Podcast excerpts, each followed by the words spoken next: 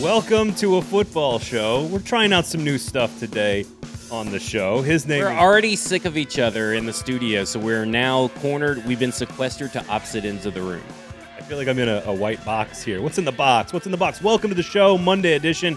We have an announcement for you guys coming up momentarily, so we'll get to that in just a second. Obviously, Titans' full first padded practice of training camp, so we're going to get to that today on the show. Lots of Malik Willis talk, lots of Ryan Tannehill talk, so we'll get to the quarterbacks who we liked on Monday at Titans practice. There were some names that definitely stood out, offensive and defensive line. Go head to head. I know Zach, you had a wonderful evening on on Saturday. I went to a soccer match with my five year old. I tried to avoid everything that happened at Nissan Stadium, but it sounds like you had a wonderful evening. So we'll get a review from SummerSlam. So, see, this is my favorite type of show when my co-host I can't when, when my co-host can't doesn't talk to me. That's that's my favorite part of the show. All right, so how about this? How about this? Um, uh, Producer Sean needs to get to the microphones. I will go ahead with what what's coming up on the show, as you heard. Obviously, we are still here technically in the Cast Collective studio on Music Row, so make sure you check it out as we watch. As I hope all of you are enjoying watching Zach fumble with.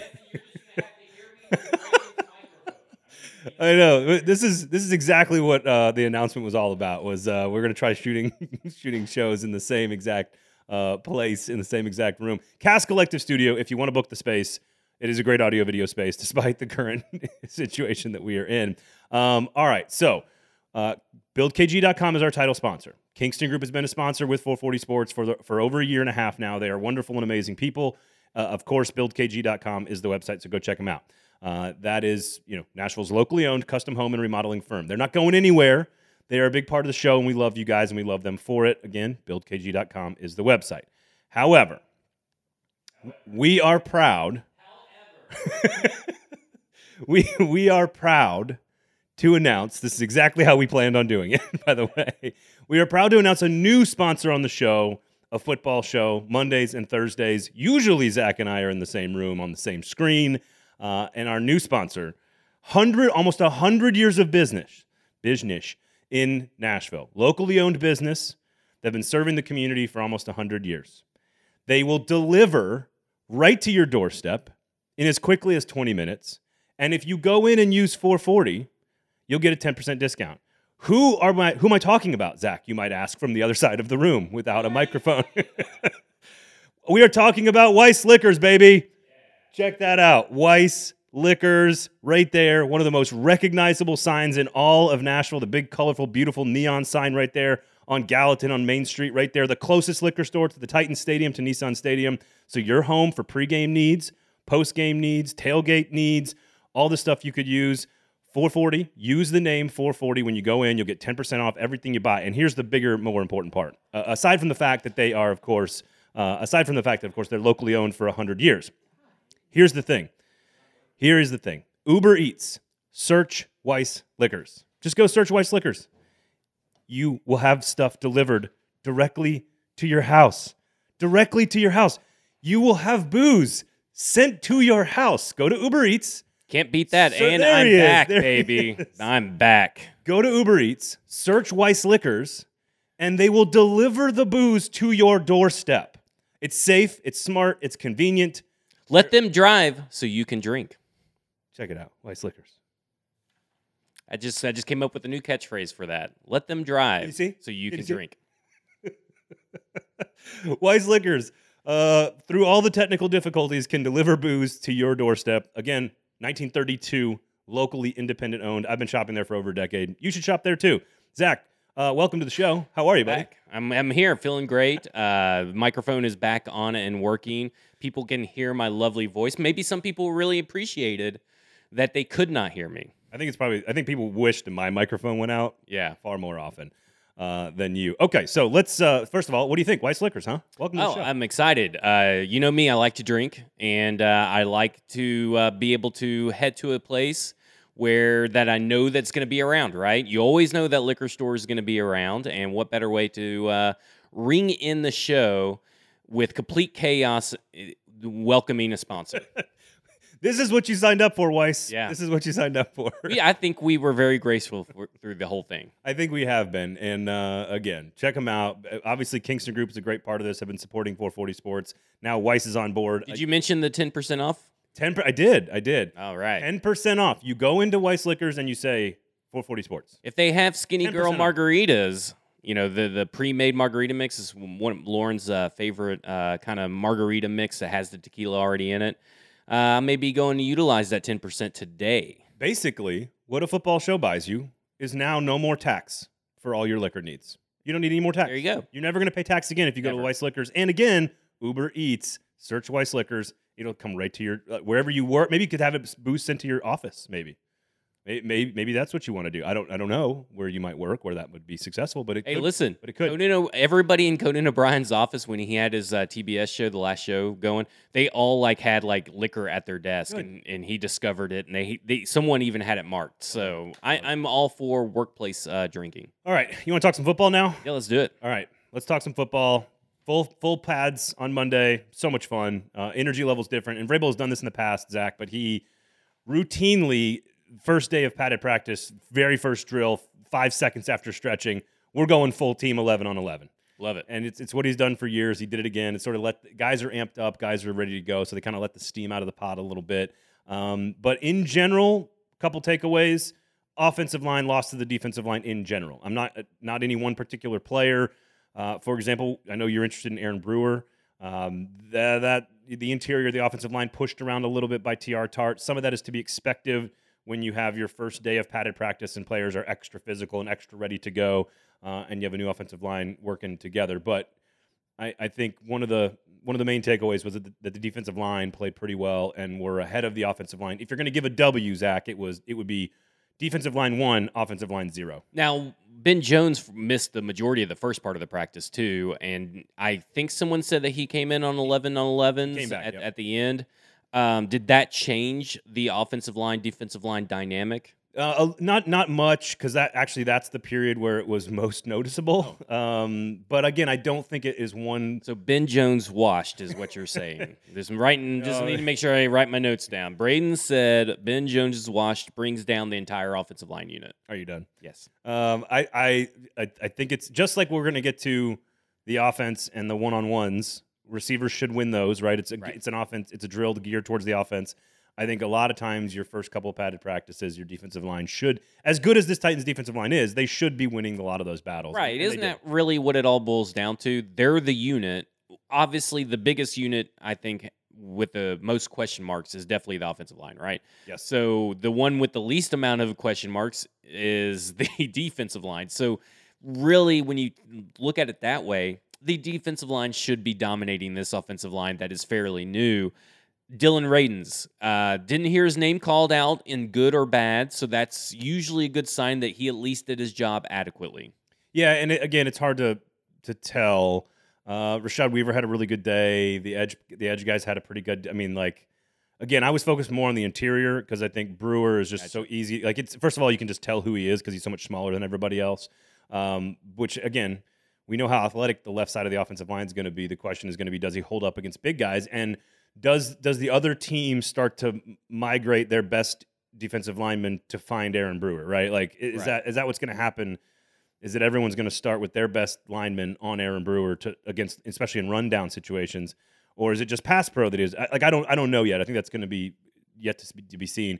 Radunz, you know, it feels like they've they've given Nicholas Petit Frere some opportunities, but it feels like Radunz is still clearly, uh, you know, clearly the guy at right tackle.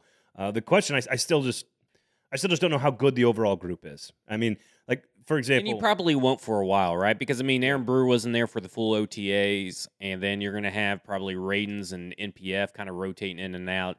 It seems like your veterans will probably have a little bit of rest days here and there, so they're rotating in and out. So it may you may not get a full grasp until Tampa Bay at the earliest. I don't even know if you'll get a full grasp at Arizona, who they see first. Well, and I only say that because I think you're right. You, you, it's too soon.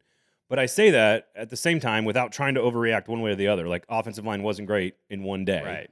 But also, I don't want to overreact the other way and say the receiving corps has been has looked very good. Yeah. Like it, there are a bunch of young players. They're they're young. The secondary's young as well. They're both very talented. Only and you can one interception thrown, so even if the offensive line is getting dominated by the defensive line, there's only been one real mistake thrown, and that was because a receiver fell. And we'll get to that later, but it doesn't seem like maybe the offensive line is really going to hold them back. I kind of eh, see the run game maybe being the first hurdle to actually overcome because it seems like a lot of people were getting stopped short. Yeah, they didn't run the ball well on Monday. Yeah, but no Derrick Henry. So, you know, you got to kind of look at it in a bunch of different ways. That's the beauty of being able to have a show like this where everybody's going to could tell you you can only see a tweet that says, "Oh, Malik threw an interception. It was a 100-yard pick six thrown by Shakir Brown." Well, that same with, the, tweet with the wide even receiver with the wide receiver that's yeah, but only one tweet actually said that, and that was Ben Arthur's tweet. Said something about the um, about Brendan Lewis falling down. Everybody else just hammered that point home. So it's good to have Yeah. someone like us, uh, a show that you can go and trust that tells you, okay, the run game wasn't that great, but hey, Derrick Henry wasn't there. The offensive line isn't going to look that good against this defensive line because this is one of the best defensive lines in football. So Yep. yeah, And and Hilliard Hilliard had a nice run early in the Yeah. very first session.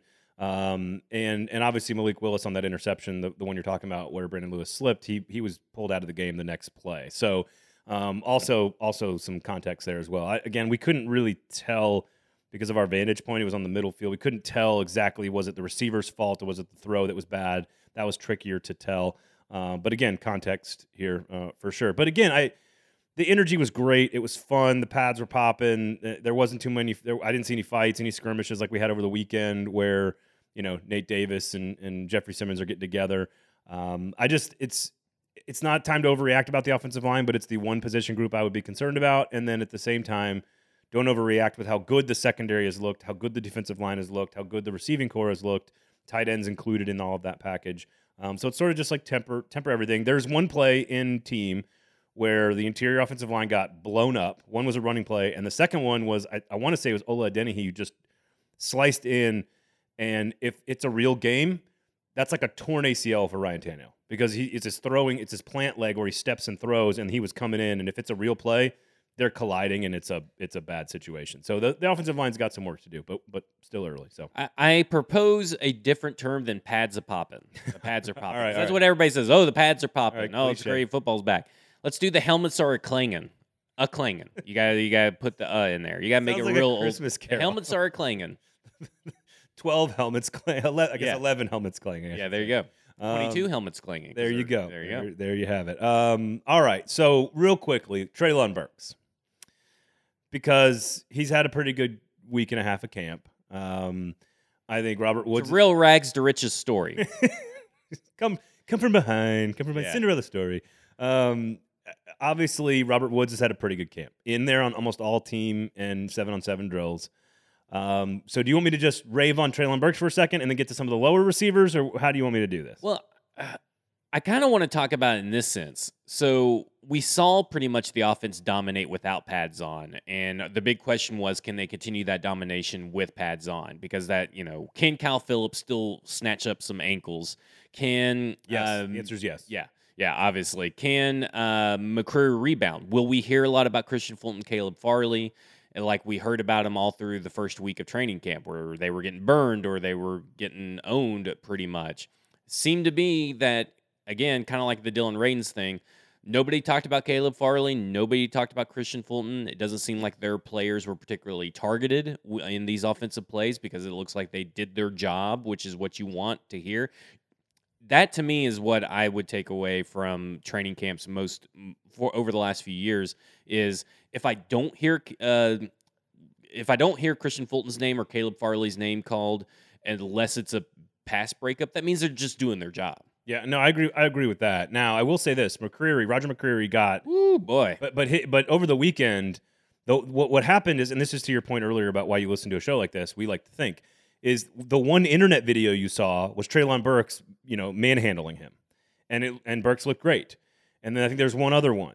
But the vast majority of Roger McCreary's practices over the weekend were very, very good. He was very good. He was very good on Tuesday, Wednesday, and Thursday of last week, or Wednesday and Thursday of last week, and he was exceptional on Monday. Full pads. I think he had five passes break broken up. He is the, the quickness, the positioning, the football IQ. It is all there. It is all obvious. And, and we're going. He's going head to head with Treylon Burks a lot. Burks also had a, another really good day. So it's it's possible. stacking practices, and that's what this Yeah. team has always talked about. Uh, Vrabel in particular, S- keep on stacking practices, and if you keep on stacking practices like these two guys are doing, I've said it before, and I'm not saying and cementing that this is going to be as good as the 2019 draft class. But the way that this class is trending, it's a lot closer to the 2019 draft class than any of the previous two draft classes in 2020 and 2021. Yeah, I no, I I totally agree with that. Um, McCreary just looks the part already and was was exceptional uh, in in full padded situations. I do think like again we have to one on one drills are designed f- for the offense. Full padded practices, eleven on eleven, especially in goal line because the field is limited, are going to obviously be geared towards the defense, especially a defensive line and offensive lines that don't have that finally you're getting pads on. This is why I think the seven on seven in the red zone is the most one of the most interesting drills because you're going to get some of that drill helps the defense, some of that drill helps the offense. The fact that there's no pass rush helps the offense. The fact that there's a back end line on the end zone helps the defense. So it's actually a really good kind of let's go head to head as a full collection of seven on seven. We're going to take away four or five offensive and defensive linemen. And Burks had a really good day. Roger McCreary had a really good day. let's talk about as much as you can talk about the play of the day that had people doing double takes, double looks, gasps, yes. everything that is associated with, oh my God, I can't believe this play just happened. Now, obviously, I think the, the caveat is, and most of your negative Nancy's would look at this way, and I don't look at it this way. In fact, I threatened to kick someone out of the chat that did think of it this way, but it's Zach Cunningham.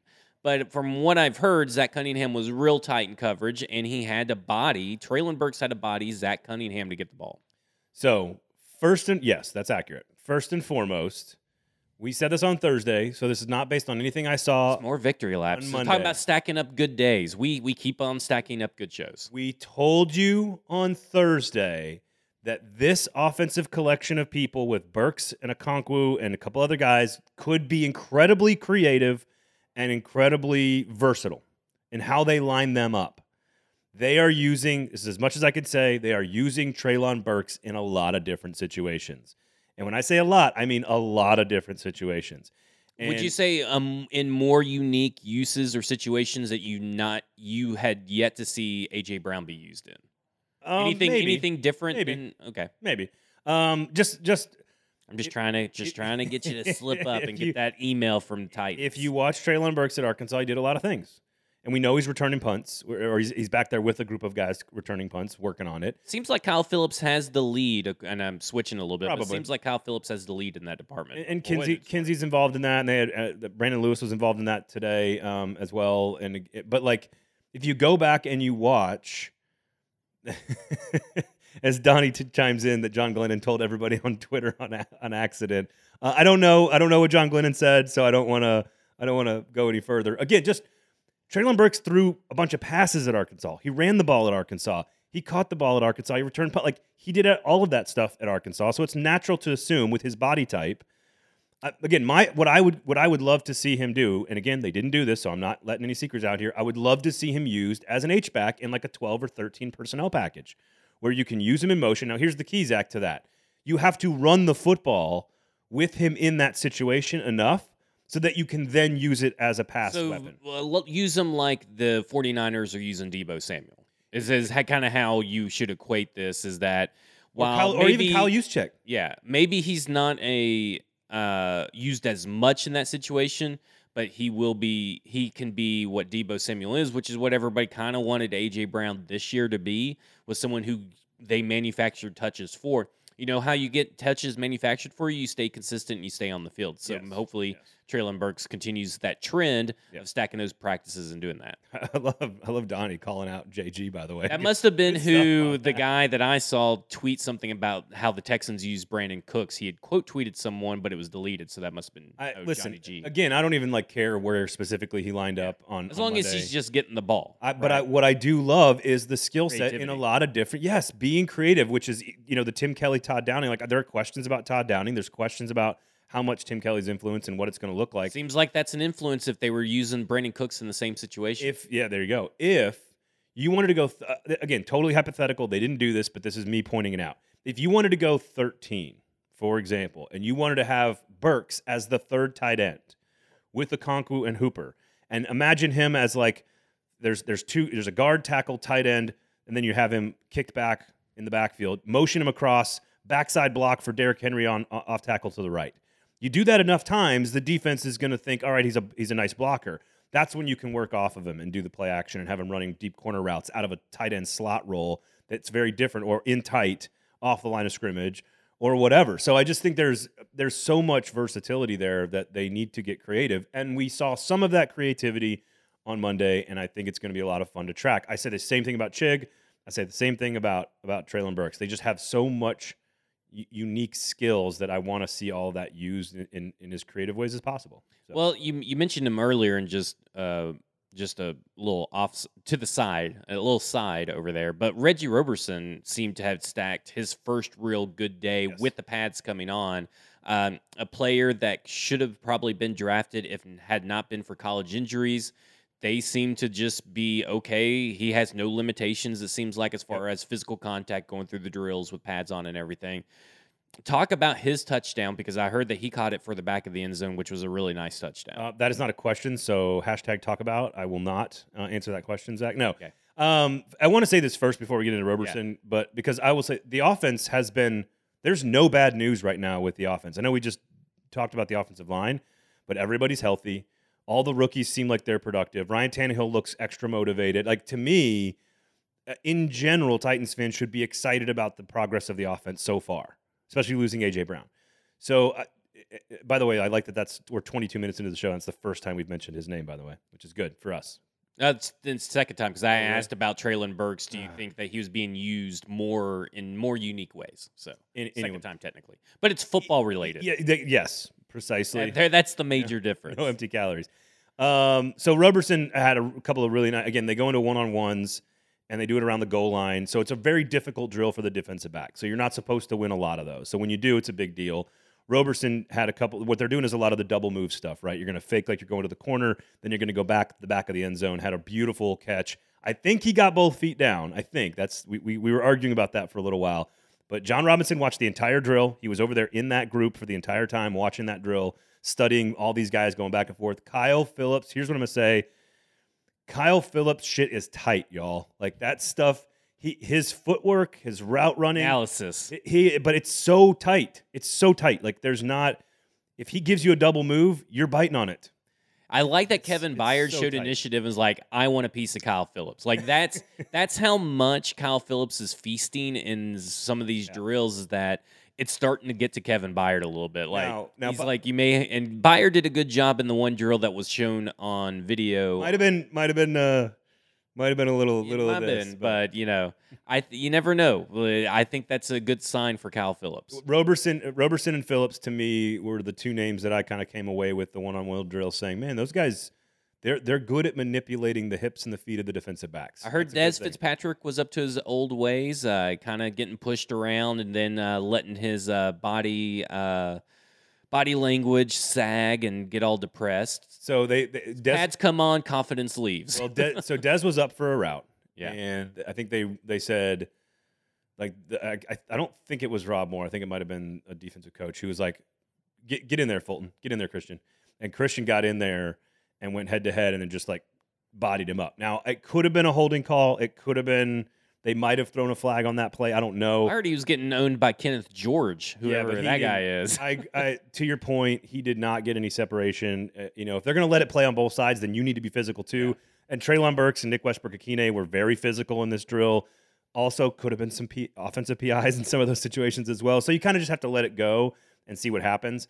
Um, and and Fulton did a great job on on Dez. So I didn't see the bad body language as much as you're talking about, but he didn't have as good a drill as again Roberson and Philips are the two I came away with from that drill. Saying, man, those guys did some work. And Robinson left the drill, kind of chanting a little bit, you know, all right, boys, all right, boy. Like he seemed like he was he was happy with what he saw. So well, speaking of body language, I don't think anybody has better body language than Ryan Tannehill and. We're switching subjects here. We're going to talk about the Titans quarterback room dynamics because it is clear and I have to give props if I'm going to bash someone for their takes. If they have good takes, I need to bring it up. I think there's Jared Stillman is onto something about he's been harping this, and him and Joe Rexrode got into it a little bit last week. You know, last year we kind of all downplayed the interceptions, and and Stillman was. I remember to this day the five interceptions. You know, on the first day of camp or whatever it was, and he said that's going to be a prelude to what it was in the regular season. Whether that's truly connected or not, There's no who evidence. knows? But there was something about the the things that led to the interception, the lack of playmakers being available, the offensive line being bad, you nobody getting separation, all showed up in the regular season and reared its head. So and Stillman is is right now praising the fact that uh, largely Tannehill has got his confidence back. He looks great. He he is sharp. He's on time. I mean, he may have an errant throw here and there, but every quarterback does. And I think it shows in everything that you see. There's a, a just confidence, and I just can't get away with, with from it. And we've talked about it, how great he looks, and when he has confidence, I think he's one of the better quarterbacks in the league. But his targets are pretty much rewarding him, right? Yeah. Treylon Burks, NWI, Robert, Woods. Yep. But Chig Okonkwo is his like safety blanket. He loves Chig, and I think that is such a good sign. I think that is a takeaway you can take is that there is more confidence and more trust in these wide receivers that he doesn't even know. The only one he knows is Nick Westbrook Ikhine, and he trusts all these new guys a lot more than he ever trusted Julio Jones, who was never available through the offseason. Yeah, a quick comment from from Easton Freeze, of course, from Broadway Sports Media. Dez looked pretty good on Saturday without the pads. That's Fitzpatrick. That is today was a complete reversal for him. I, I, I tend to agree with that. I did not see Saturday. I was not at Saturday practice. I do uh, I do family stuff on the weekends. Um, I draw the line somewhere, Zach. But to, to your to your point about Tannehill, and again, I don't think we need to go to Stillman for this. Love you, buddy. But we said this on We the show. yes. We said this on the show on Thursday that he he's got a little bit of a chip on his shoulder. He- Every there's a little extra juice in everything that he's doing because I, I, I don't know how, from a human element standpoint, you couldn't be affected by how last season ended and not come back extra motivated, especially when you uh, talk openly about how much it affected you. So I think that's clearly what you're seeing. You're seeing lots of leadership. He said he said today in the press conference that he was what he was tracking all the reps that the receivers that you're talking about were taking with the other guys. Yeah. He's like, "Oh, I saw Kyle Philips get open on this route on this drill." There hasn't been a Kyle Philips Tannehill connection that you've seen in these team drills, really. But to know that Tannehill saw the drill, saw the route, thought the route was accurate, and then thought, "Oh, he's got six yards of space. I would have made that throw." Like he in his head is already gaining trust, even if he wasn't running the rep. So I think that's again to take it to. It's like he's quarterbacking on another level that we really haven't seen the whole time. I mean, for him, Let's not, not- talking about like another like MVP level or something. I'm saying it seems to me that he right now he's in a space that he hasn't really ever been in. I, I think he had some confidence heading into 2020, but it was like still shrouded in what can we really take away from 2019? It was a couple of games. He failed in the playoffs. In 2020, he kind of was the same. One, I just feel like Yeah. his headspace, he's a different, he's in a different headspace, I- like we keep talking about, and I think that helps. I, I agree with you. I agree with you. Now, to be fair, the greatest season Ryan Tannehill has ever had is when he came off the bench like after a month of football. Right. So like we've got to be clear. We don't know exactly what elite Ryan Tannehill looks like preparing in, in camp because we've actually never technically seen that. Although he was very good in 2020. Again, COVID, weird, all this other stuff. Right. Um, I, I think what's my, my issue with overreacting to this, the interception thing, and even the chip on a shoulder, extra motivated, all that stuff is like, does it translate to mental mistakes? Because that's where I think Ryan got in trouble last year was missing a blitz off the edge or misreading, misdiagnosing a play or not going through progressions or and being sacked a lot. Let's be, be very fair. The offensive line didn't help him much.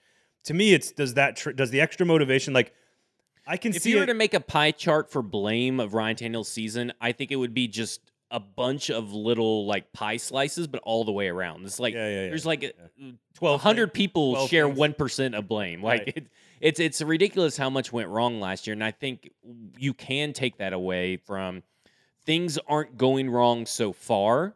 This is kind of like Treylon Burks, right? I mean, you got cause for hope more so than you got cause for concern with the offense, especially with Ryan Tannehill. And to be honest, it's a good problem to have, in my opinion. I'd much rather. I know there are people that root for Tannehill's downfall because they want Malik Willis to be you better not. something he's not, You and we're going to get to that in a minute because he's just not ready, which is okay. Sure. That's okay. But I I think that if you're if you are looking for a team to have some success, the best way for this team to have success is if Ryan Tannehill gets back to 2019, 2020 and gives them a really hard decision next Yes. year, even though it's probably not that hard of a I. I'm more with you every day on this. Watching Malik Willis, it's not necessarily a Tannehill thing. It's like if he wants to restructure the deal, they are going to be better off with Ryan Tannehill as their starting quarterback next Yeah. year. So we'll get to Willis in just a second, but that's because I also that I've got to be careful because the lesson is don't overreact here. But I, I'm now I'm overreacting, so I got to be careful. But I my again my issue is I see all the things you're talking about. I agree with all the things you're talking about. The practice has been fairly clean for Ryan Tannehill for a week and a half. The offense has been extremely healthy. He's getting reps with all of his players that he wants. They're all out there because again, the first literally the first series we saw Julio Jones, he gets hurt last year in camp and is, uh, didn't practice at all. And at least he's getting all of that stuff and he's motivated. So all that's really really good. The question is, does it translate, you know, to Buffalo on a Monday night in Week Two when you're down by six in the fourth quarter and you need a third But isn't that Like, what practice is supposed to do? Yeah, I Practice mean- is supposed to translate. So I, it's not like I'm saying, okay, obviously MVP discussion, Ryan Tannehill. I mean, Right, he's right, going to be right, the best quarterback. But what I'm saying is that you could see from last year's start and what carried through all the way through training camp, it started day one. So if the trend is is that it's going to carry all the way through training camp, day one has been great. Yep. No, you're right. Uh, there's no question. Like again, t- same thing with Roger McCreary and Treylon Burks. They've been good every day of practice since they opened up camp officially last Wednesday. Both those rookies have been e- e- e- just awesome the entire time. Another, the only rookie that has not looked uh, ready to go is Malik Willis. And I just want to list. I want to read off a list of names here. Just, just, just bear with me here. This will not take all that long, but I've got a list of names. Every quarterback drafted in the third round, and I do all of this to just offer some expectation setting for fans because there's a reason he fell to what was it 86th in, in in the third round the titans passed on him three times every team in the nfl passed on malik willis essentially in theory twice two and a half times for others here's every quarterback drafted in the third round in the last 12, 12 drafts kellen mond davis mills davis mills might be the one that works nobody in 2020 will grier mason rudolph davis webb cj beathard Jacoby Brissett, okay, starter sometimes. Cody Kessler, Garrett Grayson, Sean Mannion, nobody in 2014, Mike Glennon, Russell Wilson, okay, there's the one. Nick Foles, not sure what he counts as, honestly, Eh, I mean, he can win you a Super Bowl, I guess. but he's not a starting but- quarterback. Yeah, he was for a little bit. but- Ryan Mallett, Colt McCoy. And what it strikes me as, this list of names, is they're all kind of the same level of player in the NFL. They are all replacement level backup quarterbacks. Like that is what all of these guys are. Like CJ Beathard got a couple starts. Mason Rudolph got a couple starts. You know, Davis Mills and Russell Russell Wilson's the only starting quarterback in this entire list. So in 13 years, no player has been drafted other than Russell Wilson in the third round to play quarterback in the NFL and been a starter. So I just want to put that out there as an expectation set for Malik Willis because he has not looked like a starting NFL quarterback in a week of practice. I, I will say this is that obviously Russell Wilson is a special case, but if you're going to put Malik Willis's tr- traits up against those all those quarterbacks you listed, it's going to be the closest to Russell Wilson, right? I mean, he's not any. I mean, I mean, I his, do. his physical traits when you look at, it, I mean, Cody Kessler, Sean Mannion. I mean, So Ryan they, they weren't anything. I'd say Ryan Mallett probably Mallett's has the arm huge, talent. huge arm. Ryan Mallett. Yeah. Um, I actually think Jacoby Brissett is a a, a talented okay. guy. Will Grier has a huge arm, but like is a little smaller. Yeah. I agree with your general assessment. Right. That, from like a he's a lot closer. I'm not saying he is Russell Wilson, but he's just a lot closer to Russell Wilson than he is Cody Kessler. from a raw athletic ability standpoint and the arm talents there. Like there, there was a play in in the very the very first team drills where Logan Woodside takes the snap, makes a perfect lightning quick read to dump it off to Dontrell Hilliard in the in like running kind of down the sideline, and makes a perfect read. Took him half a second to do it. Decided exactly what he's supposed to do, and the ball was three yards wide. And I'm like, that's the Logan Woodside story. And the problem is, is it's the other way sometimes with Malik Willis. That it's like he just is holding the ball, he's patting it. He doesn't like rolling to his left. He looks to tuck and run. He doesn't go. He as expected is not going through the progressions. Right. And I think I think that's the key to all this. And I think a lot of people think people are hating on Malik Willis. You know, don't turn Malik Willis into a martyr like you guys turned Marcus into one. It, like anybody that says anything negative, even if it is factually ev- true, then let let that be what it is, which is a factual account of what happened. Yes, and also this is a this is a redshirt year. Right. This is a year where he is not supposed to be a contributing member of this team. The no only matter how much you wish it or will it into existence, the plan is for Malik Willis to not have to see st- significant starting snaps. And that's been our stance all along is that this is not supposed to be yes. none of this is supposed to make you freak out one way or the other. You're not supposed to be scared or you're not supposed to hate the negative comments, say, "Whoa, you're going to really ruin it." Malik Willis knows what's going on. The coaching staff and everybody's going to review everything, so he's going to see this those negative comments you see in a tweet from someone that's at the the practices. What do you think they're saying in the the coaching? Uh, Mike Vrabel meetings? Mike Vrabel said it probably out loud. even probably even a little bit more um, crass. you know, he, he did it in the guys. Vrabel did it in the press conference. Yeah. He's like, "Yeah, we need to work on decision making." Like that's that's it. Like period. Like And that's what it is. That's what anybody's pointing out. Everybody's pointing out the flaws that we knew Malik Willis had going in. Now there are some people who are, you know, stupid accounts that have said, "Oh, Malik Willis has no flaws." And I try to tell everybody he has flaws. And do they need to be so concerned with every little detail in his game, in his mechanics? No. But they got to fix it enough to where he can utilize in the NFL his God-given athletic talent, that that arm, that the the athletic ability, the throws that only he can make. They got to utilize that, and to do that, they're going to have to teach him Yep. how to play in a pro style offense their way. And unfortunately, it's it's not happening as quick as you want it to happen. But if there's any coach staff that I believe in, it's this one to get that happen. I think that Mike Vrabel and Tim Kelly and Yes. Sha- and uh, Pat O'Hara can get the, him ready because they've been around when they got someone got Deshaun Watson ready. I just have faith.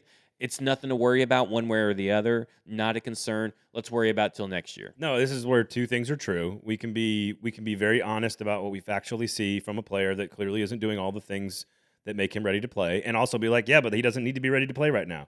Again, barring a very serious long term out for the season type of injury for Ryan Tannehill, I don't think there's a situation where Malik Willis is really a piece of the offense this season. Um, Daniel says that that Dak Dak Prescott was a fourth rounder, and yes, I know that other players have been drafted. Daniel, you're correct. Tom Brady was in the sixth round. We all remember 199. Um, but that the, the point is just to look at, and again, I, I made that list of players not to rip on Malik Willis, Yeah. but just to point out that it's very difficult to find a player who is good enough to play right away in the th- like. There's a reason you fall to the third round, and and you're dra- and you're drafted in that situation. So I don't think there's any reason for panic. It's just a statement of fact. He is not prepared to play right now.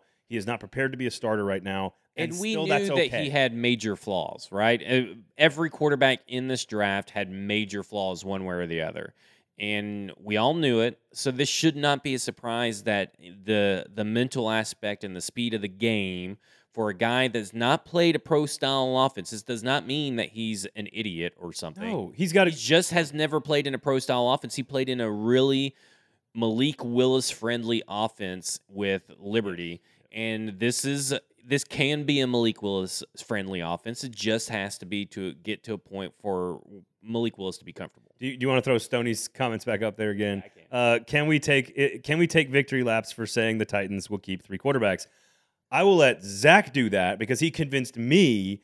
I said no way, that's not going to happen. Malik Willis will be ready. I'm still having to convince people because the they think they Take it. think that Logan Woodside sucks, and you can see Logan Woodside is a backup quarterback, right? He is. He's like Jacoby Brissett, Sean Mannion, Nick Foles, all those guys you named. He's just like them too, right? I don't think he's as good as this guy.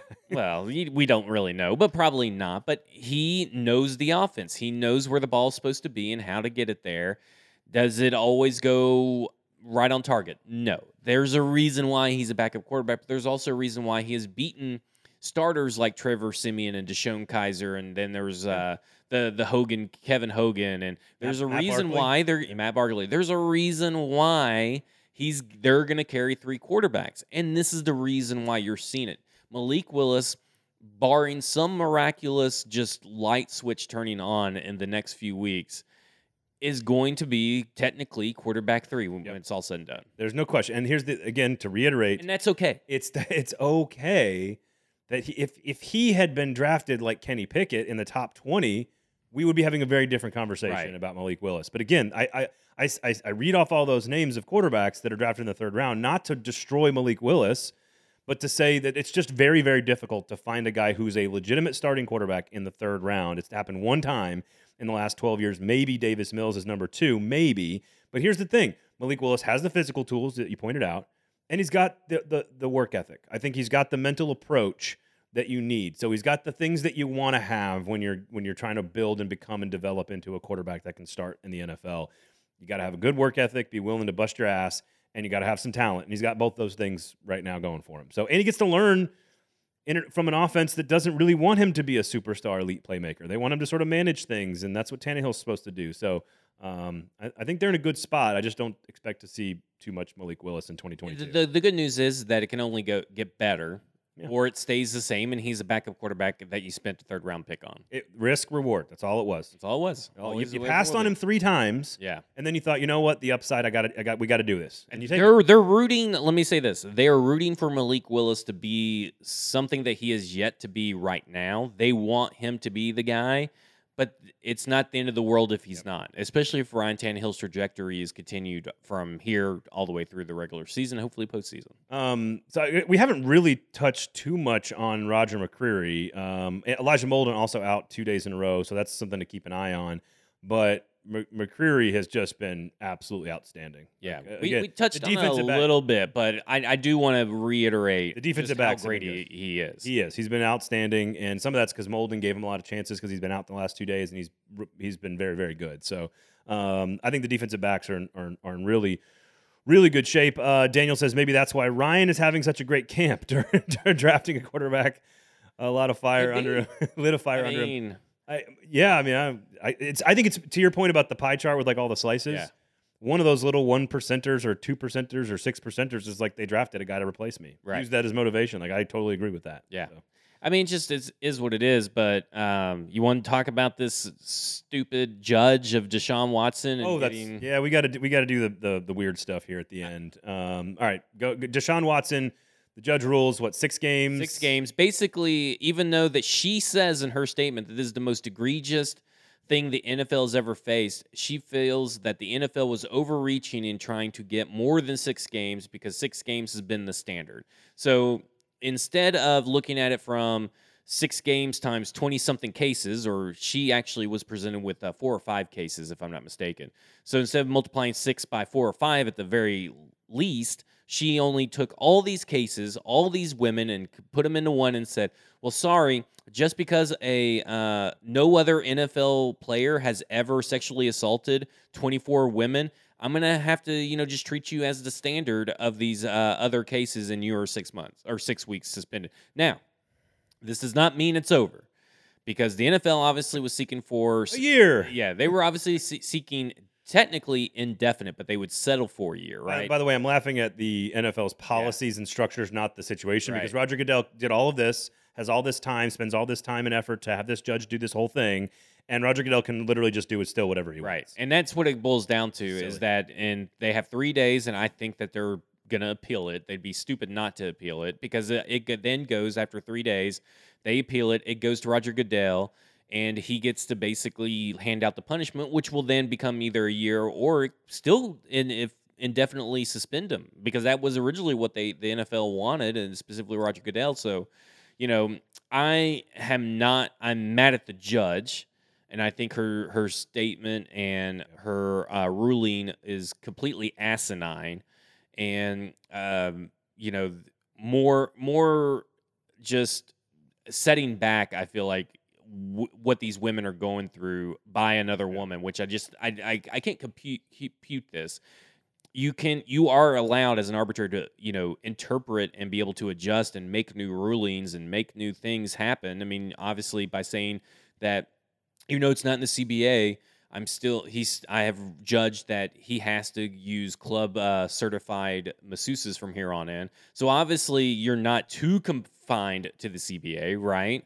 So i, I just find it i find it just asinine the whole thing I- and i and i'm um, I am awaiting for the course correction to be the NFL to come in and suspend him and fine him more. Can't believe she didn't even fine him. Well, so I, I'm going to qu- sort of take this in maybe a, a separate direction, but it's the same line of your thinking here, and that is like I, I'm. It's ne- it never ceases to to amaze me in this country what we will overlook for talent and opportunity and success. Right. And what this mean like. There's obviously different standards. There's criminal standard, right, of guilt and innocence. There's like a civil court. There's a there's a you know without a without a shadow of a doubt, right, criminal. And then there's a preponderance of evidence, which is like civil. And then to me, there's like this whole other real world we can live in, Yeah. where we don't even have to get into this other stuff. Where it's think about this: if you were an employee or an employer, any business in, in America, and this happened to one of your employees, are you keeping them? Right. You're not whether whether you can find guilt or innocence, whether you know the civil cases are settled out of court and with disclosure agreements or whatever. Like if if you worked for me and you were accused of this by 24 women, you're not going to work for me anymore. So we have the freedom in this country as employers of people to make decisions that we think are right. And this will come And to no surprise. doesn't it doesn't happen in sports, it doesn't happen in politics, it doesn't happen in music, it doesn't happen with actors. It just if you're if you're badass at something, we will just let you get away with something up until a point in line where we can like prove it, I guess. And it's just I like they're just there could be backbone involved in this because the fact that we're arguing about the number of games doesn't even happen with any other employee in any other business in any other walk of life. If you get uh, accused of 24 sexual assaults or, or whatever the, the phrase is here, I don't want to misspeak, that uh, there's no way I'm employed by any company at that point. I'm not getting to keep my job. Doesn't matter if they can prove it or not. And I just don't, I don't, would you can throw a football great. So then you get to keep your job. You, you know, you can act on screen. You get to keep your job. You're a great guitar player. You get to keep your job. I, I just don't, I don't get it. My my thing is is that everybody wants to bring up he they went to a grand jury and they you know no criminal charges are brought to him. I encourage everybody to to Google uh, conviction sexual assault convictions in Texas and by the law. Okay, it is easier not- to I don't get- want to do that. yeah, it's easier to get a gun than it is to get for a someone to get convicted of sexual assault. Yeah. It's, It, it's it's they have some of the strictest, um, I guess I would say burden of proof on the accused or the accuser, user, yeah. on the accuser to have to present some of the strictest in the nation. To so basically, if you're accused of sexual assault in, or in Texas, you probably have a pretty good chance that you're you're going to be found innocent because of how hard it is and how stringent the rules know, are to to get that passed. And so I think that the people shouldn't be looking at, well, he didn't get convicted of a criminal, you know, offense, That- that's- that means that's- he's innocent. that well, is no, where that's my- not true. But that's where my that's where my point lies because I can hear all the bullshit excuse making. Like I can already hear it exactly like you're saying. Well, we we went we have a court of law for a reason in this country. We went through the court of law and he wasn't found guilty, and we have a civil court of law in this country for a reason. And he went through the civil process and he signed a bunch of NDAs and paid all his victims off. But like we don't know really what happened. Like again, if you sell insurance or you work for a bank or if you are a, an auto mechanic, any other walk of life in American society, if this happens to you, you don't need to be guilty of anything and you don't need to be found guilty in a civil court to be fired from your job. like It's it's ridiculous, just, but it's not a thing we do in any other walk of life except for these great famous people that we think are super talented. right. And I'm I'm just here for the NFL to suspend him for a full year because that's Done. eventually going to happen. Sign me up. You think it's going to happen? Yeah. You think it'll stick? Yeah, what's they going to do? They've said that they're not going to appeal the arbitration ruling. The NFLPA Right. already did. All right. Why wouldn't it stick? What are right. they going to do? Sue the NFL? I hope you're right, Like, man. Who gives a shit? I hope they don't right. care. Speaking of who gives a shit, AJ Brown's Twitter account. Don't give a shit. No. That's it. In- next next subject. In fact, not next subject, because I have written an open letter to Titans Twitter, and I would like to read it. To whom it may concern, this is an open letter to anyone who is still clinging to AJ Brown's every tweeted word. He's an idiot, a loser, and most notably a liar. Trust me, your life will be better if you focus on the players on your own team. While AJ Brown is throwing temper tantrums at Darius Slay and starting locker room fights in Philly, Treylon Burks is here doing spectacular touchdown grabs. He also is doing something more players should do not tweet. While AJ Brown is feuding with reporters in Philly, Kyle Philips is breaking ankles every day. He has several ankles of defensive players mounted on his wall. While AJ Brown is struggling to catch inaccurate passes from his BFF, Tannehill's throwing dimes to Chig Okonkwo, who has become a reliable target for Tannehill, while A.J. Brown is being horrible at contract math. Jeffrey Simmons is batting, batting passes down and practicing even without a new contract.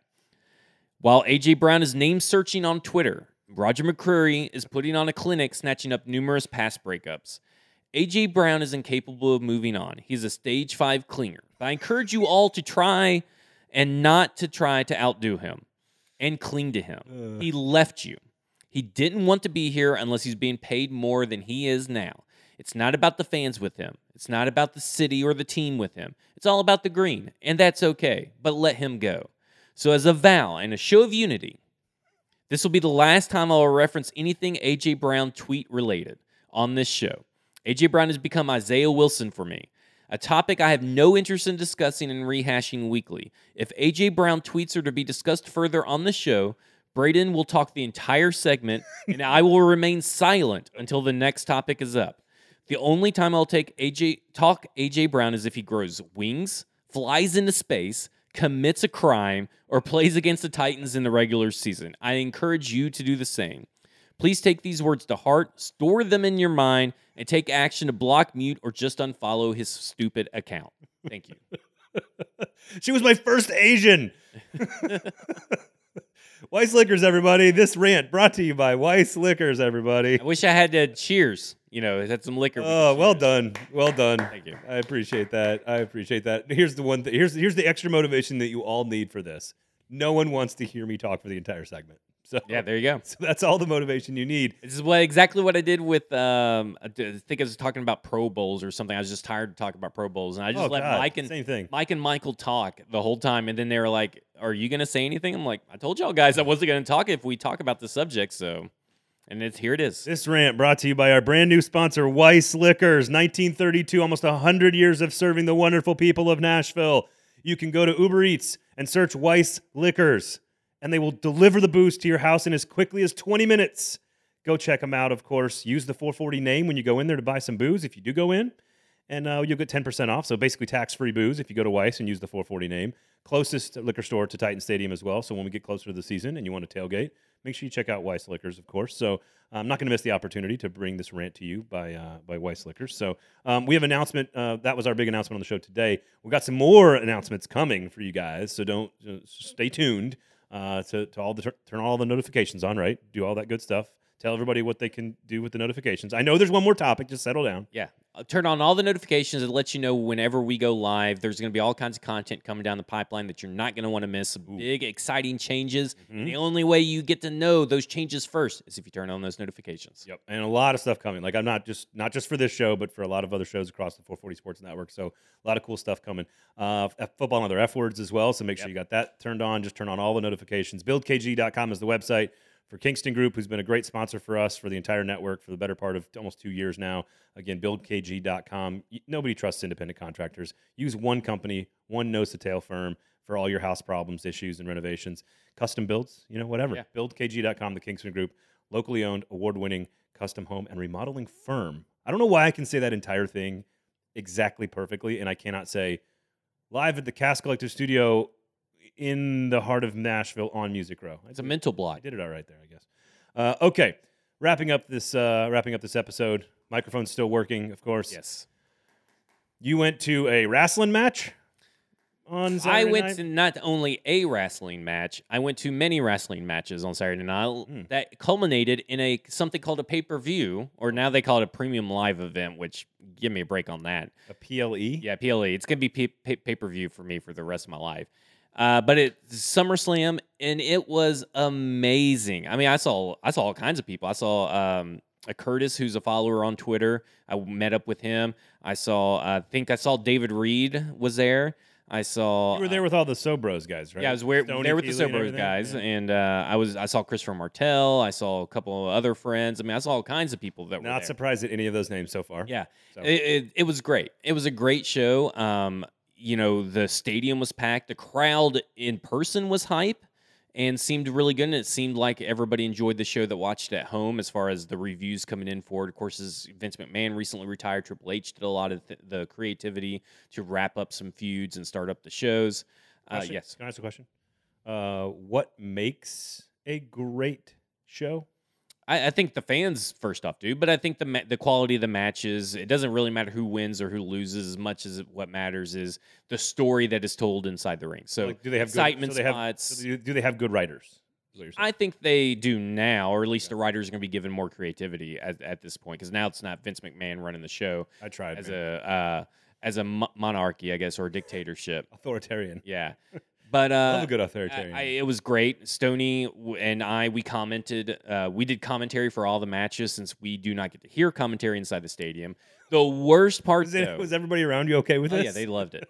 um, the worst part of the show was the fact that when the lights or when the sun went down, there was one light on each side of the stadium for the people that were in the end zone seats that were blinding everybody in those seats and everybody we there were chants started in the stadium turn that light off turn that light off i think there was one that said turn the fucking light off too and you know i tweeted I like that part. about it and but they that light stayed on the whole time so we're having to do something like this to even be able to see what was going on in the ring Mm. or up on the jumbotron not good. yeah so the, the, I don't know if that's a Nissan Stadium production issue or WWE production issue, but that if they come back for another pay per view inside that venue and it goes into the night, which they typically all do, they need to get that corrected. I, so Other than that, I thought Nashville showed out. I thought Nashville Great. did a great job. Uh, the the seats because they only allowed a certain number of tickets be available. WWE did. I read it today. So half the stadium was tarped off. They only used half the stadium, or I guess three quarters of the stadium for the show itself. That had nothing to do with Nashville. That's just how they wanted to do it, probably based on previous ticket sales at other places. But Tennessee filled it all up. Nashville filled it all up, and the Titans players they thoroughly enjoyed it. And there were numerous, Yes, numerous they were. Titans players there. now I was there. I was out there at practice for Ric Flair, and while I know I know how big his name is and what he means to the community, and certainly saw how much it meant to Vrabel and to the Titans and all that other stuff, like. I'm not going to pretend that I understand. I don't. I've tried to understand. I've tried to watch. I, I, you know, I watched Hulk Hogan as a kid.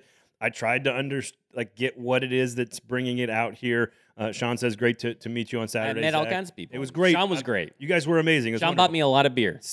Now that's a good way to be friends. Uh, Stoney says good writers and wrestlers executing in the ring. Now here, but here's my issue with the whole thing because I think I've thought I've tried to, I've tried to be cri- critical of the act of wrestling in less in like a more sophisticated way than just like oh that mouth breathing redneck wrestling is stupid. I'm trying to do it a little bit more thoughtfully and be more nuanced and try to get into it and figure it out. And it's what I what I keep landing on is that if I wanted any at one aspect of wrestling, I can go get something better somewhere else. So if I want the fight, I'm going to go watch boxing or MMA. If I want the acting and the writing, I'm going to go watch Hamilton, which was at TPAC and would be way better writing and acting. But and why do singing. why go to two sep- separate Hang on, hang on. resources when you can just have it in one place? If I want the if I want the the lingerie, I'm just going to go watch porn. Like I don't like I don't understand. well, I watch porn for the nudity. well, that's what I'm saying. Like if I want some sexual appeal, I'll just go watch the naked people. I don't need to watch the people that are sort of naked. Yeah. I, I just it's it's like I can't. I feel like all of the each of these pieces is well below what it could be. If I want the violence and the athleticism, I'm going to go watch football or you know like something that is. Uh, let me say something. You know, if you want to see athleticism, WWE's got athleticism. I don't I- deny there- that. I There's, don't deny that. Yeah, I mean, it, let, let we got you got to understand the cardio that goes into. I don't deny that. on a match and, frank- all that kind and, of stuff. and I'm all for like. I understand the background will- how like the athletes don't get treated well and they have to be pumped full of steroids and they get on a plane and fly to the next event and they're not taken care of. There's no union. Like I'm I'm all for like sort of understanding the back end of how tough it is on the athlete itself. It just feels like there's well, we'll end it on this. a real lot of stuff that could just be better It- elsewhere. it's it's not better elsewhere because you're not getting the full package. It's when you combine all the good things of all those things that you're saying into one package. It sounds like a bad double album. Is what No, it sounds like. You no. just Thi- cut out half the shit and make one good album. this album. is like them crooked vultures. I if I could put it into something, is is uh, you're taking uh, the best piece of a couple different bands and putting them together into this, and and right now is the time to jump back into wrestling because Vince McMahon is is gone. So for those that don't know, that's a, a phenomenal album. Uh, Dave Grohl is in there. John Paul Jones from Led Zeppelin is the bass player, and uh, so I like it's a super band basically. The problem is that when the super band comes together, in your example here, that I could argue that album is better than all the other band's albums. Well, that's Th- what I'm this saying. Is This not is- better than Hamilton performative wise. it's not better than boxing It violence be wise. because it's a different kind of performance, but it All right. can be. I feel like you're taking like half of all the good stuff and putting it all together. Nah, not, You're not making it like a I would, I would, I would agree with you. Bef- before the new era is now starting, the the revolution is here. All right. Tri- Triple H is a totally different being than Vince McMahon. The revolution is here. Uh, you know what else? Weiss Liquors is here, baby. Weiss Liquors is here. Uber Eats. You can get booze delivered delivered right to your house, right to your office. Maybe just maybe deliver it in the parking lot. I don't know. Uh, Build KG, of course. Uh, BuildKG.com. The Kingston Group. Football and other F words. Broadway Sports Media. 440 Sports YouTube page. All the other great stuff. Follow Zach on Twitter at F Words Pod. You can follow me at Braden Gall as well. And look, you can even see down here now. Look at that.